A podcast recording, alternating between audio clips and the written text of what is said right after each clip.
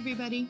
This is Jeannie Faulkner, and you are listening to Pregnancy, Parenting, and Politics, the podcast where we're still talking about how our health, families, career, lives, and then some are all connected with politics, government, communities. If twenty twenty didn't prove it, then nothing else will. Our healthcare, jobs, support services, housing, businesses, and ability to withstand a global pandemic, all of that is connected to leadership in this country, the laws and policies that govern people. Now, that's what this podcast is about, and that conversation has a lot of voices and perspectives. That's what kept us chatting for five years. I am a nurse, a mother of many, a writer, and a maternal health advocate. I also wrote the book, Common Sense Pregnancy, which you can pick up just about everywhere.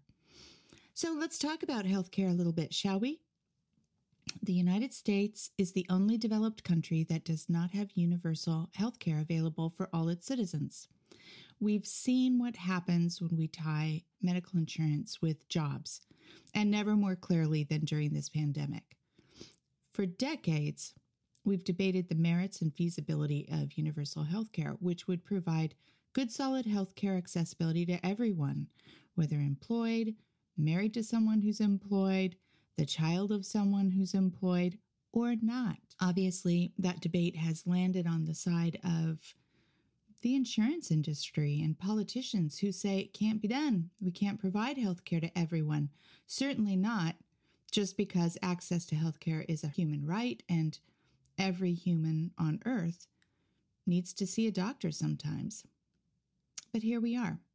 We are struggling to keep our healthcare system afloat during the biggest public health crisis our country has seen in generations. And what is coming out of it is this. The United States is operating a brand new universal healthcare system, and it's been on the news nonstop for months. The mass vaccination program that's happening all over the country. Vaccinations are free. They're healthcare, and the government is paying for them for everyone, regardless of insurance status. People are getting their shots by the millions every day at no charge because public health is essential. I hate that it takes a pandemic and hundreds of thousands of deaths for people to really see the consequences of a healthcare for-profit industry that only provides access to those who meet set criteria, namely those having a job or those who qualify for Medicaid and state-provided insurance. Problem with that is that it doesn't cover everyone or everything either. There are huge gaps, and people have been suffering for years. So, as we watch the numbers rise for vaccines given and the numbers drop for lives lost, we can look to a successful, free, public, and universal healthcare system, and we can be grateful. What else is going on?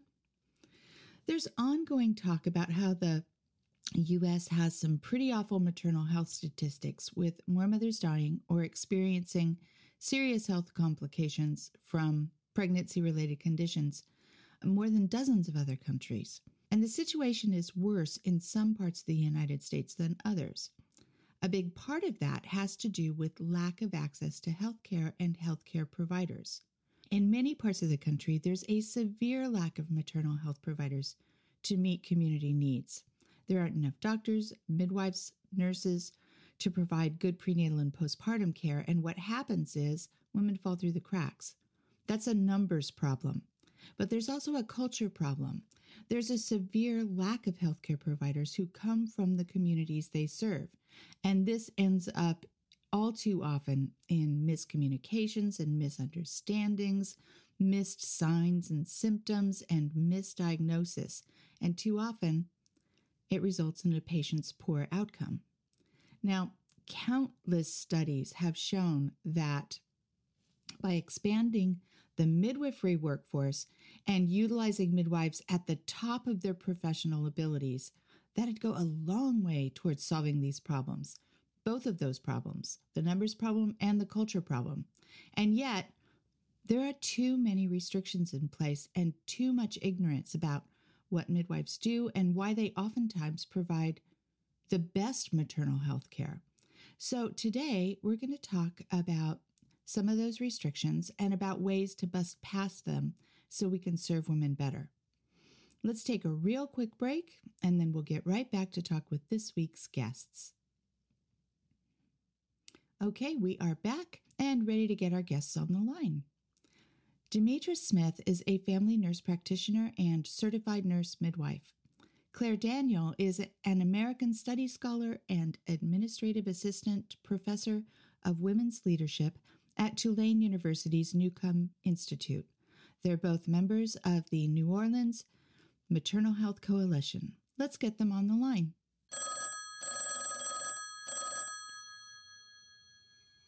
Hey there, Demetrius and Claire. It's Jeannie. How are you? Doing well, doing well. How are you today? I'm doing really well. Claire, how are you? Yeah, I'm also doing well. Glad to be chatting with you. Yeah, yeah. So I like to start things off by just finding out where in the world you are. Are you both in New Orleans? Yes, yes. New Orleans, the greatest place to be. Is it? Okay. I've never been there. It's on my list. Oh, but it, well, you definitely have to come. You'll have plenty of food and plenty of fun. I like both those things. Yeah. Claire, you also? You're in New Orleans? Yes. Yep. I'm in the Algiers neighborhood in New Orleans. All right. All right. I always, I know I don't say it correctly because when I speak with people who are from your fair city, um, you pronounce it differently, and I'm I'm sure I got it wrong. How do you how do you say how do you how do you pronounce it? New Orleans? Well, see, I didn't get it wrong. Yeah, I think. It's... Go ahead. Yeah, different people pronounce it differently. I think even the, amongst those who are from here, which I am not.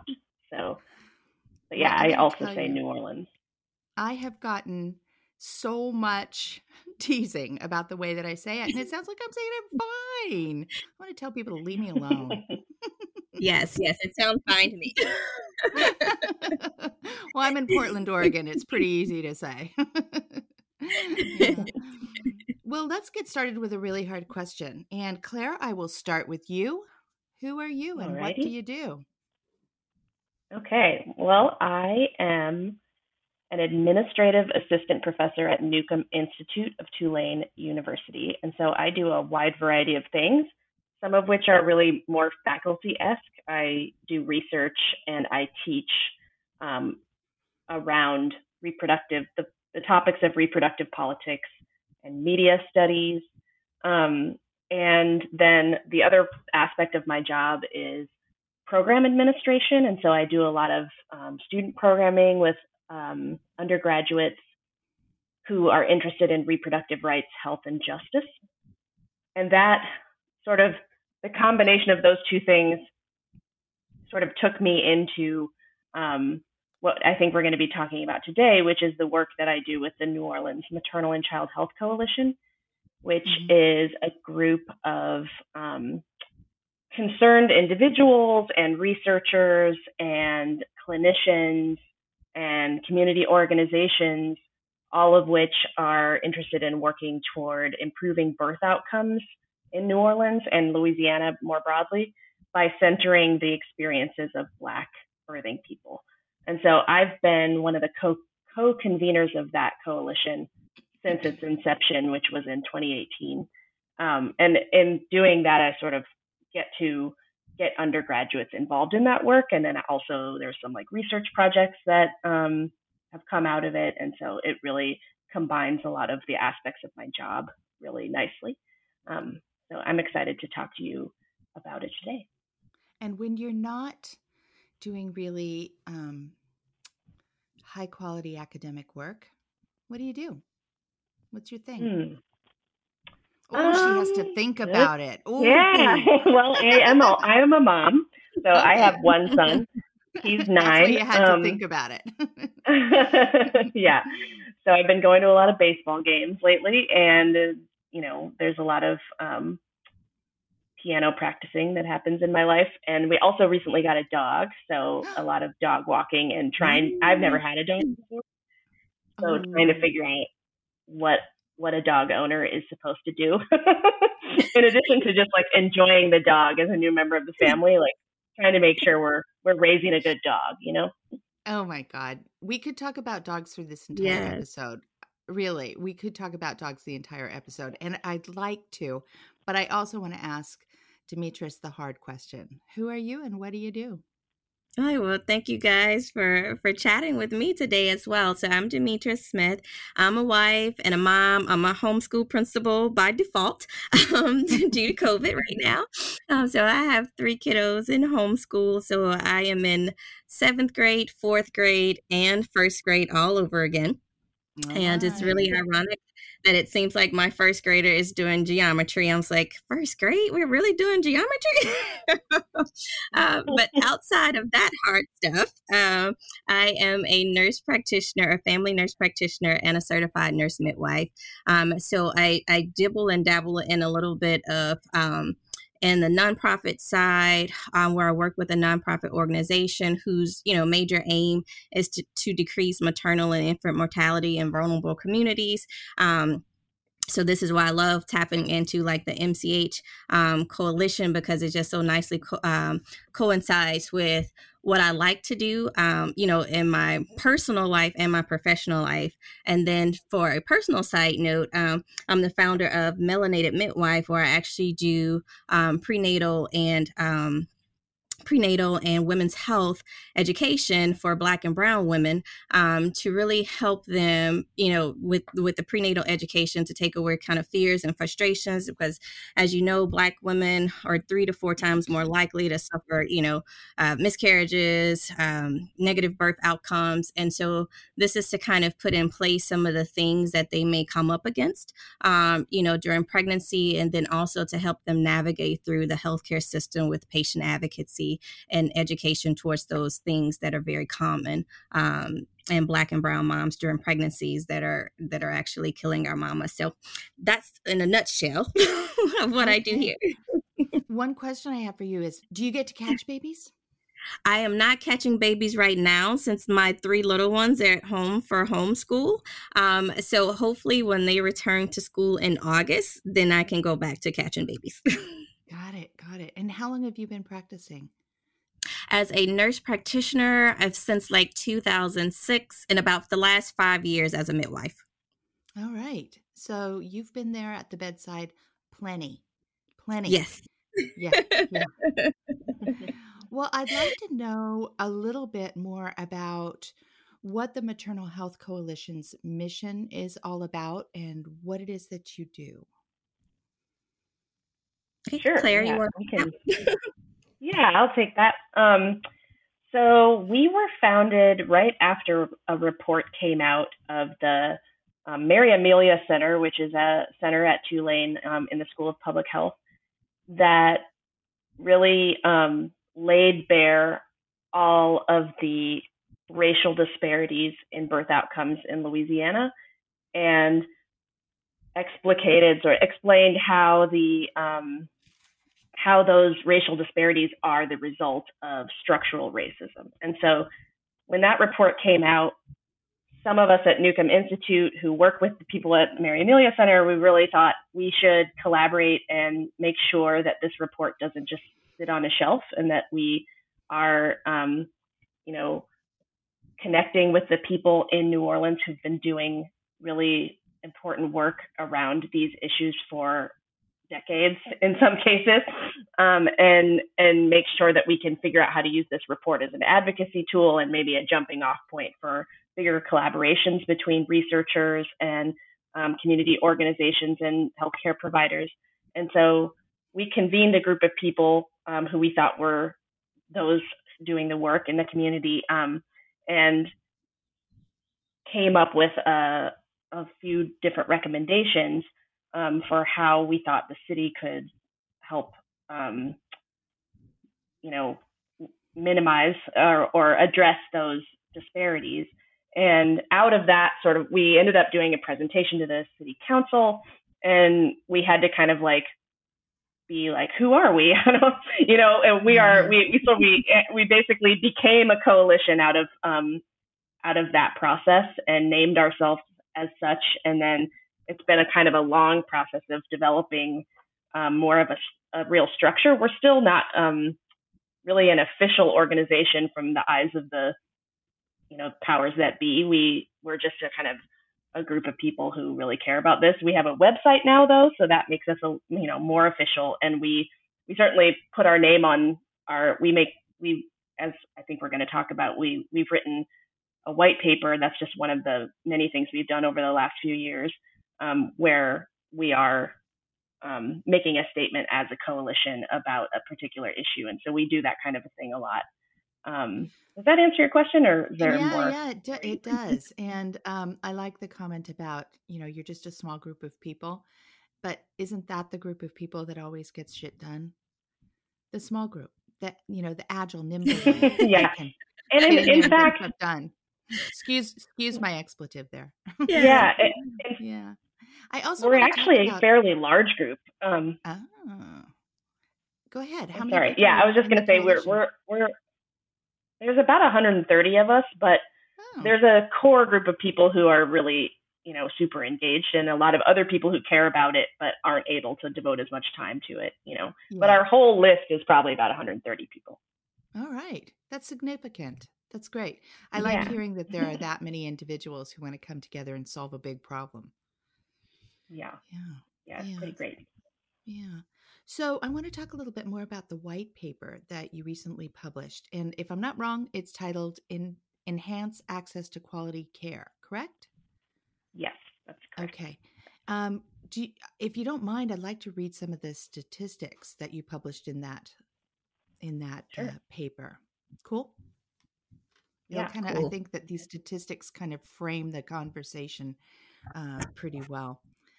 Louisiana has some of the worst neonatal and maternal mortality rates in the nation.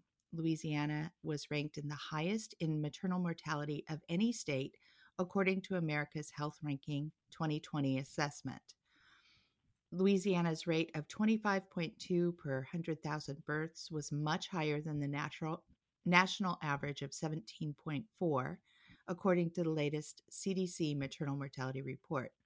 According to the latest C D C report comparing infant infant mortality rates per state, Louisiana, oh my goodness, I'm sorry, Louisiana ranks second to the highest, surpassed only by Mississippi.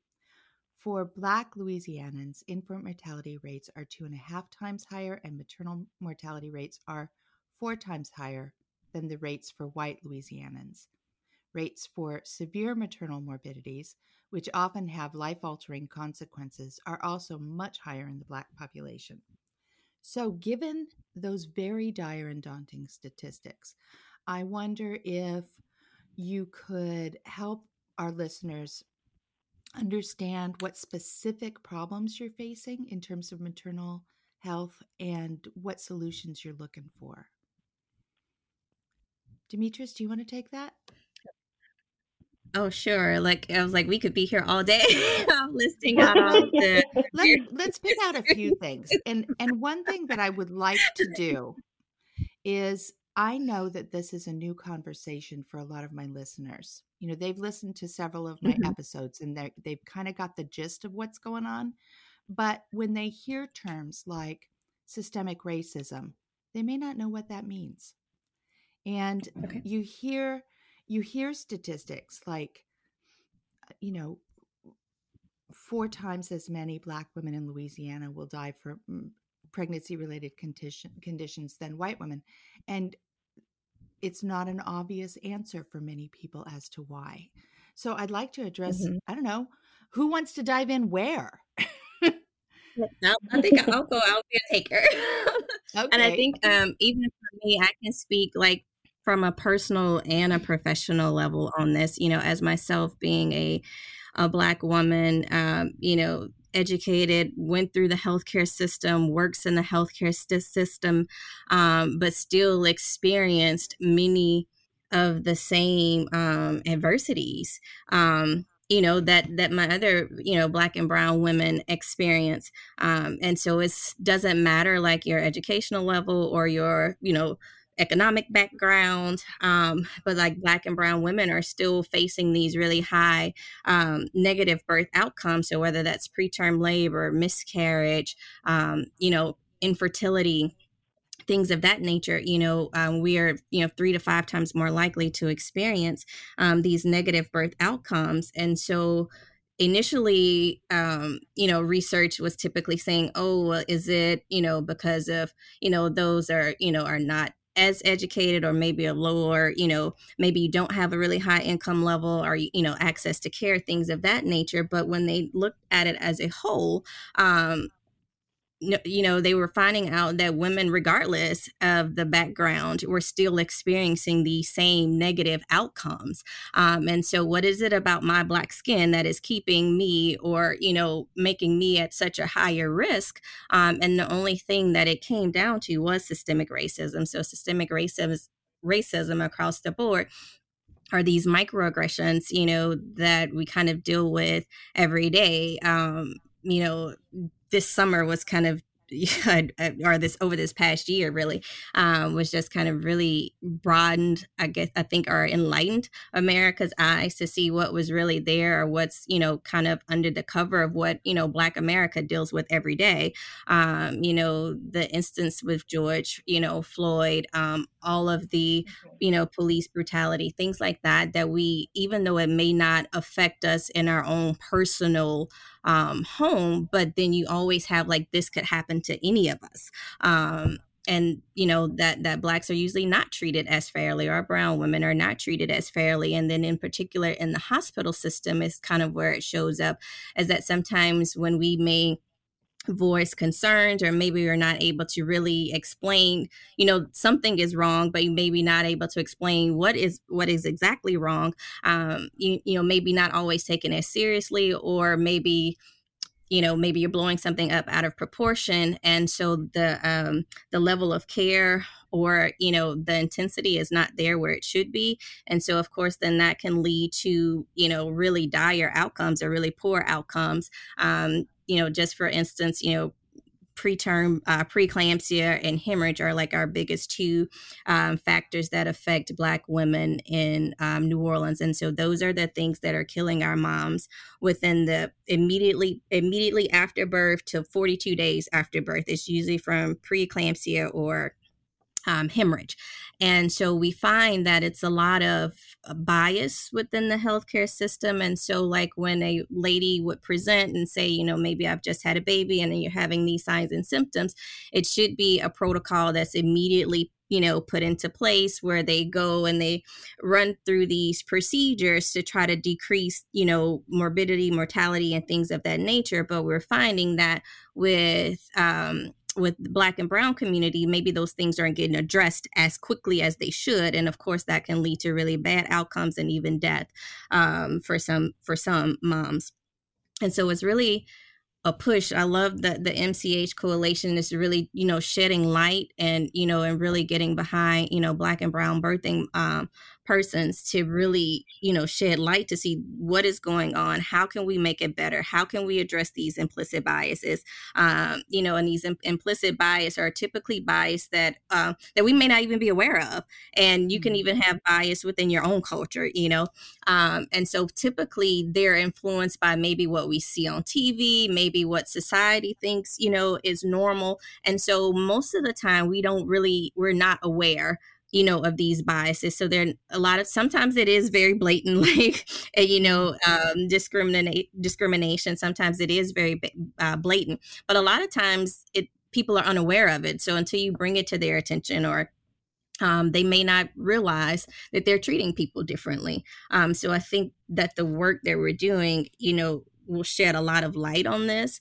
And then one of the other things that I think that we're going to tap into, you know, in just a little bit is just um, the some of the thing that hinders healthcare um, is just the number, you know, the sheer number of providers, you know, that's available uh, within the area. So certainly, um, you know, we have practitioners and um Uh, you know, people that can, you know, other providers um, that can see women within this area, but then sometimes we are held back and we're limited within our own, you know, healthcare system just because of what we typically call like our collaborative practice agreement. And I think we'll kind of break that down here in just a little yeah. bit. But, yeah. um, you know, so we, we're kind of bound by like all of these things um, and it's, it's like a vicious cycle until we kind of yeah. break this cycle and, and really transform how we do healthcare.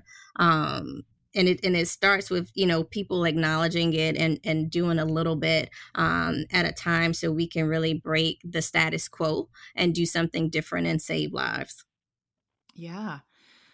Well, that was a really thorough answer. And I know that these are huge problems, but one of the not simple, but direct solutions that we always talk about in the birth community is expanding midwifery care, because midwives are able to take care of the, you know, bulk of women's population. And mm-hmm. most women are going to be normal, healthy, fine, and can get really, really high quality care from a midwife who may have more time to spend with the, the woman, um, yeah. more ability to focus on her personal mm-hmm. health needs, relationship needs, all of that. Whereas obstetricians who take care of most pregnant women in this country, they're the experts in the complications and you know, they're the specialists. So you're in a state that you are allowed as a midwife to practice. Are you allowed to deliver? What are the parameters with practice for midwives? Um, and so each state has its own, um, you know, set of rules and regulations. So you really have to check with each state. But with, here within Louisiana, as a we recognize um, two different types of midwives here. So we have what we call our certified professional midwives and our certified nurse midwives. And your certified professional midwives, um, the difference is is that they typically had a um, a degree and um, something other than nursing when they came to midwifery. So maybe it was a degree in business. And then, you know what, I really loved, you know, helping, and I would love to help take care of babies and things like that. So they had a degree other than nursing when they came to midwifery. Um, so the path is a little bit differently, but we take the same exams and the same certifications to get your licensure, but it's just a little bit differently how they got there. And so a certified nurse midwife, you had a degree in nursing before you came back to midwifery. Um, and so we are, um, we are managed under two different systems. So the certified professional midwives, they're typically managed under the medical boards um, here, whereas your certified nurse midwives, we are um, managed and credentialed under the um, the Louisiana State Board of Nursing. Um, so our rules and regulations are a little bit different. Um, so as far as with the certified professional midwives, they are typically not um, covered by insurance. And it's more of a cash pay price, but they're they are more trained to do your home births and uh, work in birth centers. And your certified nurse midwives are typically going to work in birth centers and hospital settings. And so they do work really well together, you know, as a team, because if you have someone that's doing a home birth and maybe that needs to be transferred into a hospital setting, if you have that partnership with a certified nurse midwife, like you don't have to break that continuity of care, like you can continue right. from one person to the other and go into the hospital for those settings. So that works really well um, for that. Right. Um, and then as far that as like your, great, go ahead. That was such a great um, explanation of the difference between professional midwives and nurse midwives. And I, I really appreciate your spelling it out like that. Mm-hmm. One thing that people often um, will assume is that a C N M, because they've gone through nursing school, are going to be better prepared. And I don't think that's always the case.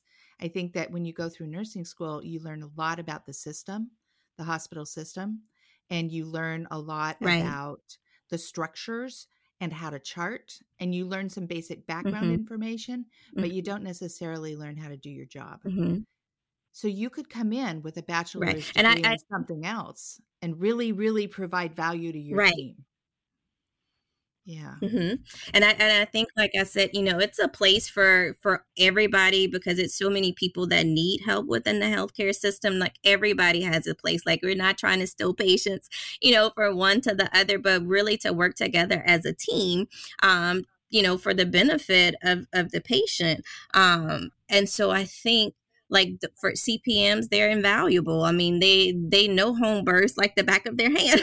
I mean, yeah, they're, they they're awesome at what they do. Absolutely. And, you know, can work with like the bare minimum uh, essentials, you know, that are that are needed. Um, and and you will have, you know, a great experience. Um, you know, with, with having a, um, you know, a C P M. And I am an advocate, you know, for home births and for C P Ms. And I think that we work really well um, together. We actually have like a little group of us, um, C P Ms and C N Ms, that we're working together um, to try to do some partnerships within New Orleans. Um, so look more to more on that to come. But I think, you know, having a dynamic team or a diverse team, it just really you know, opens the options for women in general. Um, it's just just the way the licensure is set up here. I wouldn't say that one is better than the other, but I do think that they both have a space within healthcare. Yeah, yeah. So a big focus of the white paper that um, we mentioned earlier was the collaborative practice agreement. And I'm wondering if you could uh, explain what that is and how mm-hmm. it impacts midwifery care and its accessibility to your to the women in your communities. Okay. So what a collaborative practice agreement is, and so that's basically more for like your ner- certified nurse midwives or your C N Ms. Um, so the state of Louisiana deems that we have to have what we call a collaborative practice. So it's an agreement um, with a physician where, um, you know, we can still practice independently, but we have to have an agreement in place. So in case, you know, we need to risk somebody up, they're having complications, maybe they need a C-section or some type of surgery or something that falls out of the scope of midwifery, that we have, you know, backup care um, for us. And so it's, so we can practice, you know, still in clinic, and they don't have to be on site. We just have to be able to contact them, whether it's by phone, through some type of electronic communication, but you just have to be able to, you know, um, be accessible. They have to be accessible, you know, to you, but they don't have to practice on site with you. And so that's an agreement that's in place. And it, you know, it's great to have somebody that you can collaborate with.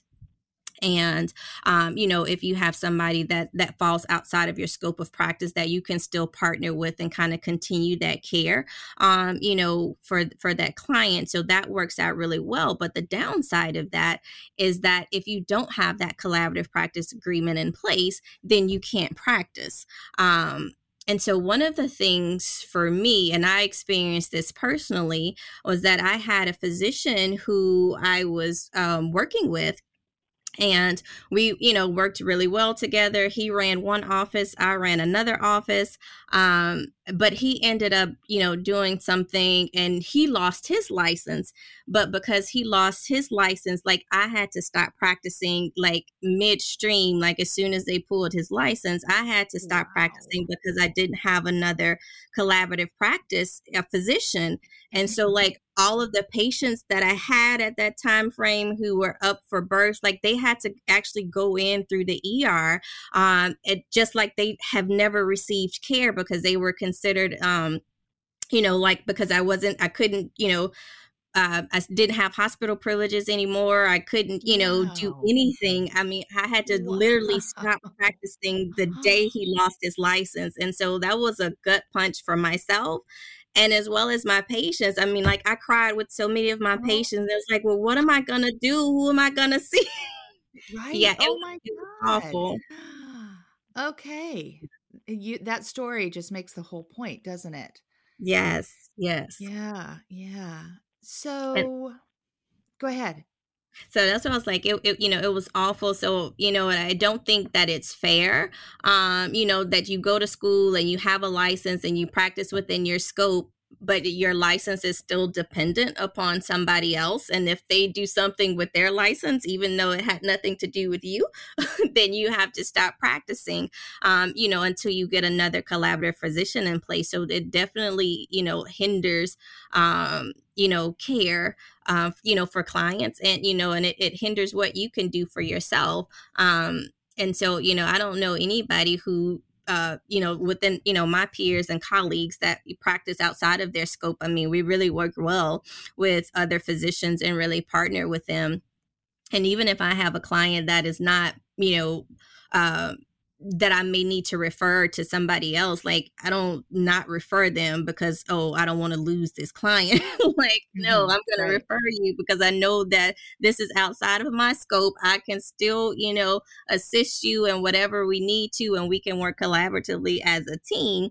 But, um, you know, I don't think that it's a threat to, to healthcare, um, to even rid this collaborative practice. And since COVID, we have not had a collaborative, um, agreement in place. They, they've been able to do like emergency.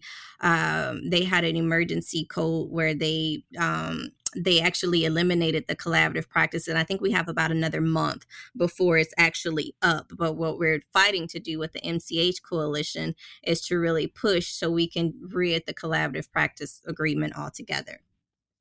Well, I was just about to ask you, what are you hoping will come from this white paper? And it sounds like that's what it is, to yes. get rid of the collaborative practice agreement. So is it likely? Um, I, I hope so. We, uh, you know, Claire and the team, they have done a lot of great research and even tapping into other states that don't have a collaborative practice agreement in place and just kind of bringing those success stories to the forefront. Um, and then we, you know, we have other organizations such as the Louisiana um, Association of Nurse Practitioners. So I think we have like a big group that's really pushing um, forward and standing behind it. So my hope is that it will go through and that they can go back and look over the last year and see that, you know, without this collaborative practice agreement in place, just how much more, um, you know, beneficial and how much more access to healthcare, um, you know, nurse practitioners, your midwives, Um, all of your advanced practice nurses, just how much more um, we were able to to access and to help people who wouldn't have necessarily had access to care, um, you know, had we not had they not, you know, done this emergency mandate to rid the um, collaborative practice agreement. I love that you mentioned success stories, because one thing that I'm really mindful of is that it seems like the dominant conversation that we have about uh, poor maternal health care is, is it's very slanted towards the catastrophes. And we're not mm-hmm. talking enough about normalizing beautiful births and healthy births. Right. Uh, you know, it's right. just, we got to hear the success stories. We got to hear them mm-hmm. so that people mm-hmm. know that most of what's going on in the birth community, in the midwifery con- community, um, is entirely successful and positive. Yes, yes. People are scared. They're scared Absolutely. When all they hear are the dire outcomes. And when people are uninformed about you know, what midwives are, what they can do. And, you know, we're still in this very, very strongly structured where doctors on top, all the rest of mm-hmm. us who provide care are, you know, somewhere down the ladder. Mm-hmm. And mm-hmm. that has to change. That just has yes. to change. Yes. Yes, it definitely needs to be more of a patient um, centered, you know, process, and not this top down where the doctors are kind of at the top and even the patients end up being in the back somewhere, like, oh, they're yeah, at the right. end of the line, right? Yeah, yeah, so yeah. They're way back there. Right. You know? So they're barely in the room. Like, where's the patient and what are they doing? So yes, we definitely have to restructure how healthcare um, is, and I mean, and I've seen some really beautiful practice with you know midwife and even O B collaboration. And so, one, we have a sister hospital in Baton Rouge, and that's where I actually did my training for um, midwifery, um, was at one of our, our sister hospitals in Baton Rouge. And they had the most beautiful system where the midwives and the O Bs worked together, you know, beautifully. They had twenty-four seven midwifery coverage. So everybody who came in already knew that they would, you know, had their babies caught by a midwife unless they had some other complication. So, you know, that risked them out. So whether it's a preterm birth, they had a scheduled, you know, C-section maybe, or, um, or, you know, or maybe they, they, you know, this was their physician before and they wanted to keep with this, you know, their continuity of care. They wanted to continue with their O B. So they certainly have that option. But ninety percent of the women who came to this hospital, you know, knew that they were going to be um, have their babies caught by midwives. And so it was such a beautiful practice, and they worked um, so well together. It was like this seamless um, flow between the two. And it was just such a beautiful partnership. And even like when, you know, I was learning how to catch babies, like it was residents, you know, like it was myself and another resident, and we're learning together and learning these midwifery skills together. And so I just thought that it was really beautiful um, to bring in the, the different specialties where you can collaborate together and you learn from one another. Um, they have a, a program in uh, California that's like that. And so actually they have midwives on the staff in uh, in the medical residency program, and vice yeah. versa. They have the um, the physicians on staff in the um, midwifery programs, and, and they all work together for this um, collaboration together and partner together. So they learn from one another and they build these teams. So it's not like this fight, like, oh, this is my patient and I, I'm right. going to do this. And so it's just a beautiful thing. And I wish that more hospitals would adopt um, that mindset and like realize that this does not have to be political. We're, we're everybody got in healthcare to to help other people and, and do no harm um, to other people, and that we don't have to, you know, fight over these women, but our job is to protect them um, and, and to, you know, empower them so they can have the best birth outcomes for themselves and their families. Yeah. Yeah. Well, Claire, what else do you want listeners to know about the paper, yeah, um, about the coalition? Mm-hmm. Well, the only thing I would emphasize is that Um, I think our main argument in the white paper is that we we saw this temporary suspension of the collaborative practice agreement law as a result of a state of emergency.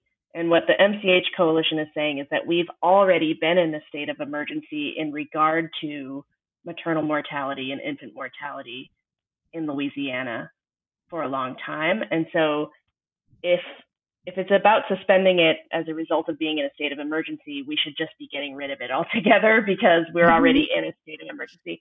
And and then also just that, um, you know, a lot of the research that we draw on in the white paper is about how midwives really improve birth outcomes in all of these different measures. Um, and there's all there are many, many states. I think it's like twenty-eight. Correct me if I'm wrong, Demetrius. I think there's twenty-eight states that um, that have full practice authority, so no collaborative practice agreement for um, certified nurse midwives, mm-hmm. and they actually have largely better outcomes, right, than um, right. than states that do have it. And in fact, I think it's eight out of the ten healthiest states have full practice authority for advanced practice registered nurses. So it's both it's both something the collaborative practice agreement from a from a like a research perspective is something that doesn't have data behind it, right? There's not any, there's no um, indication that the C P A, the collaborative practice agreement, improves outcomes. Right. Um, and in fact, there seems to be evidence to suggest that not having it would both in, increase, potentially increase the um, workforce of certified nurse midwives and nurse practitioners in the state, which for us would be really great because mm-hmm. actually I think it's ninety-five percent of Louisiana is a health healthcare shortage area, mm-hmm. um, healthcare professional shortage area. And so increasing the healthcare professional workforce would be great. Um, right. Yeah. And, um, and it, it also seems to be that, um, that nurse midwives really have a great track record when it comes to preventative, you know, preventing a lot of these mm-hmm. outcomes that we're trying to prevent. So just all of the things that Demetrius said um, and the the ways in which the, the data really bears that out, I think. Demetrius, is there anything else that you want listeners to know before we get into our rapid fire roundup questions? The last thing that I did want to point out just about the C P As, the collaborative practice agreements, is so not only, you know, do you have to where you, you know, if you don't have that collaborative practice agreement, it hinders the care, but it also, you know, hinders the care. So like if you don't have that collaborative practice agreement in place, um, it hinders where you can do, you know, your hospital privileges and even like down to like malpractice insurance and things of that nature. So it's just more than, you know, it, it hinders care all the way around. around the board, not just, oh, I got to stop practicing, but then now, you know, what about my malpractice insurance? I can't, you know, also have hospital privileges. So it just, it's like a domino effect um, with the collaborative practice. So definitely, I, I think that we've had a lot of success over this past year, you know, just from not having the um, collaborative practice agreements in place with just the amount of sheer, you know, people that we've been able to reach and and and give better access to care to. Um, and so hopefully all of this will kind of be pulled out along with the other states that are having better outcomes without the collaborative practice agreement in place. Who is the deciding body? Who is the person that makes this decision about whether or not to rescind the C P A? So right oh, now, well, I, I know. Oh, go ahead. Oh, go ahead, Claire. Oh, you can go, Demetrius. As I know, like Governor Bill Edwards, he um, he's the one that put the uh, you know did the temporary suspension for right now. Um, and I know like we present things and have meetings to the city uh, to the city council, and I don't. you know, they disseminate and, and disperse the information and kind of vote on it that way. So Claire, you may be able to add a little bit more clarity um, to, to this piece. Yeah. So actually I just real I just um, found this out fairly recently, but there's a bill that um, is going to be um, debated and hopefully passed in the Louisiana state legislature this session. So this session, the Louisiana state legislature legislative session just started, um, and it's H B four ninety-five, and it's a bill to to give full practice authority to advanced registered nurses. And so if the legislature passes that and then the governor signs it, then then that would be all, all we would need, but easier said than done. Um, of course, there are people, there are, um, you know, constituencies that are not in favor of this. And so, um, and I believe that there have been various efforts to do this in the past that have not succeeded. And so we we think, to what Demetrius was saying earlier, I think we are very hopeful this time around because it, it feels like we have a lot of support behind us. And um, there's there's a lot of evidence, right? And the fact that the that the agreement has been suspended and there's been no negative outcomes as a result of that, Um, really, I think helps our case, um, but it's still it's a it's a it's probably going to be a little bit of a battle, I think, but we'll see. We'll see listeners in your area could uh, help this along by making a one minute phone call to state representatives, state legislature, the governor's office, or sending an email that says, uh, "I want you to support rescinding the collaborative practice agreement, and I want you to support H B, what's the number? What's the bill number? four ninety-five. H B four ninety-five. I am a mm-hmm. constituent in your area. Thank you very much." Mm-hmm. Done. Mm-hmm. And every one of those phone calls and emails gets logged, and it doesn't take that many of them to get the attention of your representative. You'd be surprised yes. how few, like as few as a dozen people calling in to say, "Hey, I want you to support this bill. This is the reason why." A mm-hmm. simple one minute phone call or email really, really counts. So, and, um, um, yeah.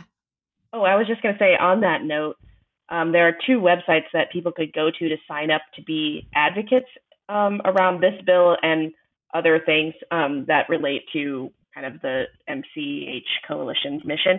So the one that really pertains to the to the collaborative practice agreement is access to care L A dot org. That's the Louisiana Association of Nurse Practitioners um, website that they've created around this issue. And then there's also the New Orleans Maternal and Child Health Coalition's website, which is nola m c h dot org. And there's a place to sign up on that website too, to be a supporter. And then you would basically get like action emails about this issue. And if you if you've signed up for the coalition's um, list, then you would get them about a number of other bills that are in the legislature right now too, because um, there's actually this thing called the Mama Plus Health Policy Agenda, and that that has been developed by a number of organizations um, in New Orleans working on these issues. And it's a whole bunch of different bills that are really geared toward improving birth outcomes um, in the state. So that's a way people can get involved as well. Great. And if listeners want to read the white paper, they can access that on the website? Yes. Yep. It's okay. Right on the homepage, actually. You just have to sort of okay. scroll down. Mm-hmm. Okay, great. All right. We're coming to the end of our time together, but I wanted to ask each of you a couple of rapid fire roundup questions. You ready? Yes. Yep. Okay. Claire, I'm going to start with you. Are you optimistic or pessimistic about the future of the birth world? Hmm. I am definitely optimistic. Yes. Good. Should I give more of a response than that?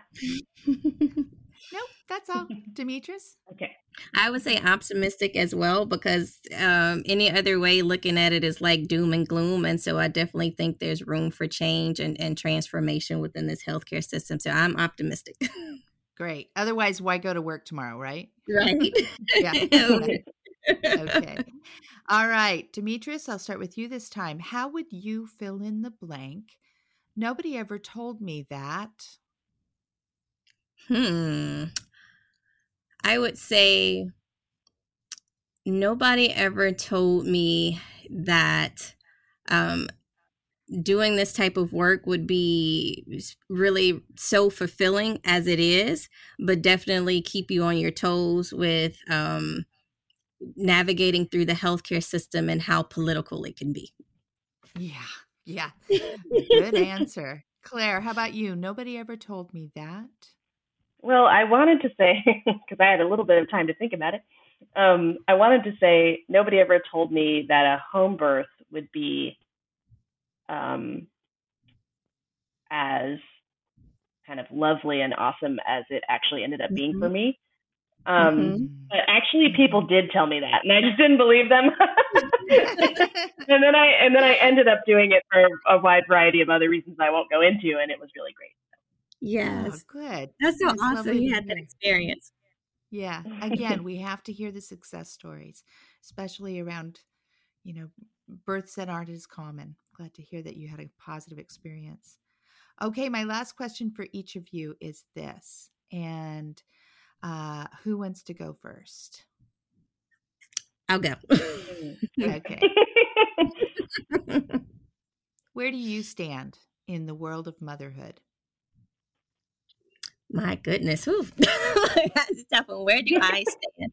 I, I stand on the on the side of mothers always. I think it is very important for us to listen to mothers and listen to what they're saying, um, because they are definitely a, a part of the solution um, to the problems, you know, that we have. So if we want to really fix healthcare and really transform healthcare, then we need to listen to the people that are in it and how it affects them the most and do better. Nice. Claire, your turn. Where do you stand in the world mm-hmm. of motherhood? Um, well, I try my very best to stand on the side of reproductive justice. And so like my, a lot of my earlier work um, in my research was around adolescent pregnancy. And one of the thing, one of the things I really firmly believe is that nobody should really be in the business of telling a group of people, no matter how you define them, whether or not they should reproduce. And mm-hmm. so thinking about all of the stigma and um, difficulties and policies that have been enacted in the name of, uh, you know, the supposed problematic nature of teen pregnancy, I learning so much about that. I'm really um, stand on the side of everybody should have the ability and the right and the means and the support to to make the whatever reproductive decision is best for them. So whether that's motherhood or not, right? Um, right. Amen. Amen. Well, this has been a really great conversation. And I think we each said a time or two that we could talk about this all day. I agree, we could. But I appreciate both of you coming on and talking to us about the coalition and about the white paper and explaining more about how well midwifery works in the world. Thank you. Thank you. Thank you. Awesome. It's we been a pleasure. So good. Yeah. Well, we will talk again down the road. Yes. Sounds like a plan. Okay. Sounds good. Right. Bye-bye. Bye-bye. Bye. Mama said there'll be days like this. There'll be days like this. Mama said, Mama said, Mama said, Mama said. Hey, everybody. That's it for this week. Thanks to our guests, Demetrius Smith and Claire Daniel. And be sure and visit their website to learn more about their work. You can learn more about me at jean faulkner dot com. You can email me, Jean, at Jean Faulkner, tweet me at Jean Faulkner, and find Pregnancy, Parenting, and Politics on Instagram and Facebook. Pregnancy, Parenting, and po- Politics is produced by Recluse Records. Talk to you again soon. Bye.